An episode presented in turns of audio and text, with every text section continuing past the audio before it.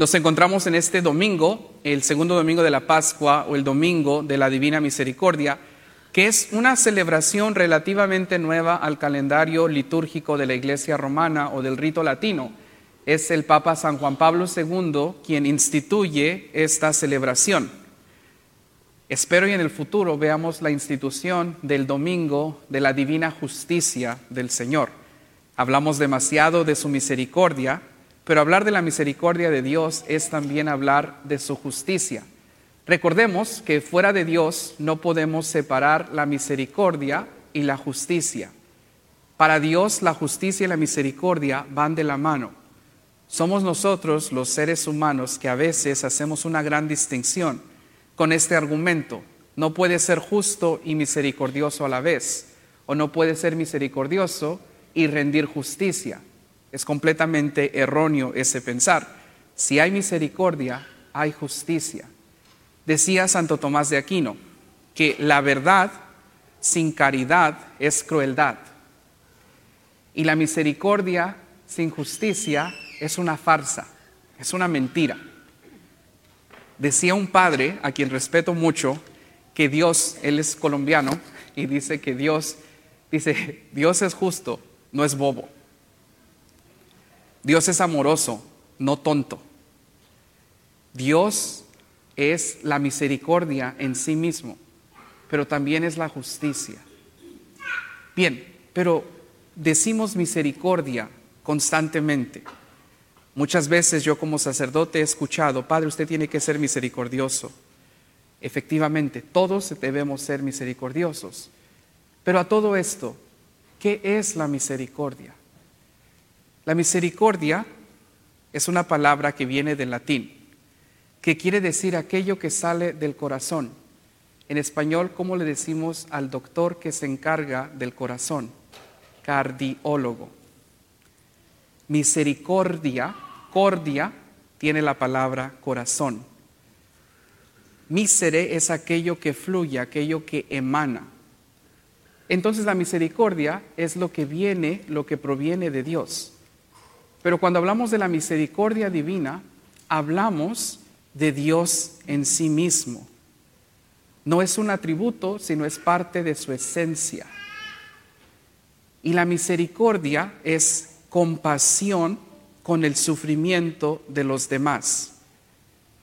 Esa es la misericordia.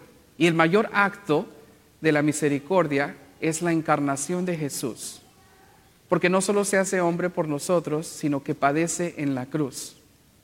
En el Evangelio que escuchamos hoy de San Juan, Jesús se aparece. El primer día de la semana nos dice, imagínense ustedes qué sintieron los discípulos. Y no me refiero a cosas bonitas. Recuerden que todos se escabulleron en la crucifixión, con excepción de Juan. Pedro lo negó tres veces. Y ahora están temerosos porque aquel que los venía a salvar ha muerto. Y ahora lo ven. Imagínense el temor todavía más grande de verlo. Y les muestra sus llagas.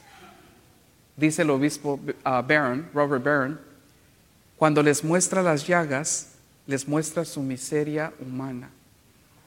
Al Jesús mostrar sus llagas, sus manos y sus pies, pone enfrente de los discípulos su propio pecado, pero su pecado redimido por Jesús.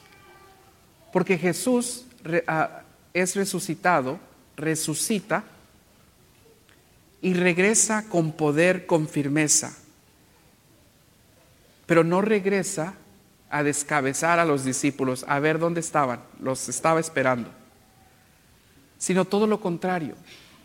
Antes de mostrar sus llagas, les dice shalom, una palabra en hebreo que quiere decir la paz, pero no una paz artificial que nos gusta vivir, que la paz sea contigo, sino una paz que viene de Dios, una paz divina y santificada que solo puede provenir, provenir, provenir, ¿lo estoy diciendo bien? De Dios. Me hace falta mis dosis, mi dosis de frijoles diarias, diría mi mamá. Decimos entonces que Jesús antes de saldar cuentas con los discípulos, les da la paz que viene de Dios, la paz con ustedes.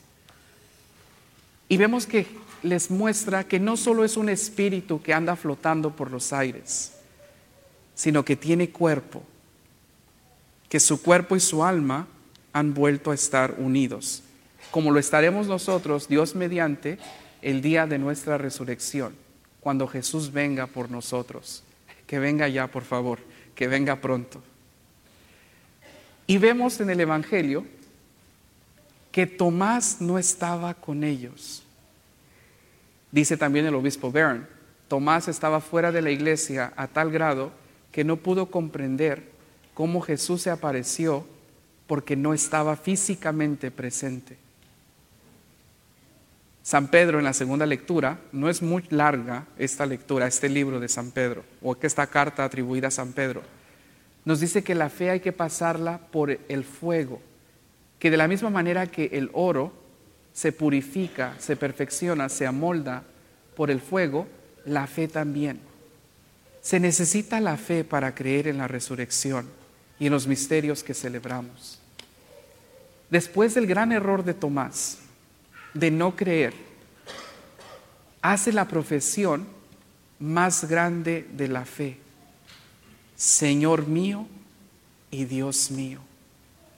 Es decir, Tomás reconoce que Jesús es su Señor y su Dios y se postra ante Él. Una traducción más exacta sería que se hinca o hace genuflexión enfrente de Él. Hay un cuadro muy famoso, no, sé, no, recuerdo el artista, no sé si fue Botticelli o Caravaggio, no, no es Caravaggio, en donde se llama La duda de Tomás. Y en este cuadro está Santo Tomás incrustando sus dedos en las llagas. Y recuerdo que decía un profesor de teología, ese cuadro lo detesto, es lo más abominante que existe en el arte. Y no era porque tenía los dedos, Decía, ¿tú crees, nos decía, que Tomás se atrevió a meter los dedos en el costado de su Señor y su Salvador? Por supuesto que no. Con solo verlo, le bastó. No hubo necesidad de que él introduciera sus dedos en las llagas, en sus marcas, en su costado. ¿Qué es lo que ayuda a Tomás a reconocer esto? el ver. Y Jesús le dice, tú crees porque has visto. Dichosos aquellos que creen sin ver. Ahí estamos nosotros. Ahí está hablando el Evangelio de nosotros. Ahí está hablando Jesús de nosotros. Nosotros no vivimos hace más de dos mil años. No estuvimos ahí. Y lo que tenemos son réplicas cuadros, pinturas, mosaicos de lo que pasó hace más de dos mil años. Pero sabemos que Dios nos ama tanto que está dispuesto a curar nuestra ceguera espiritual. Confiemos en su misericordia. Pero si estamos deseosos, si estamos ansiosos, hambrientos de la misericordia de Dios, así también debemos de estar deseosos, ansiosos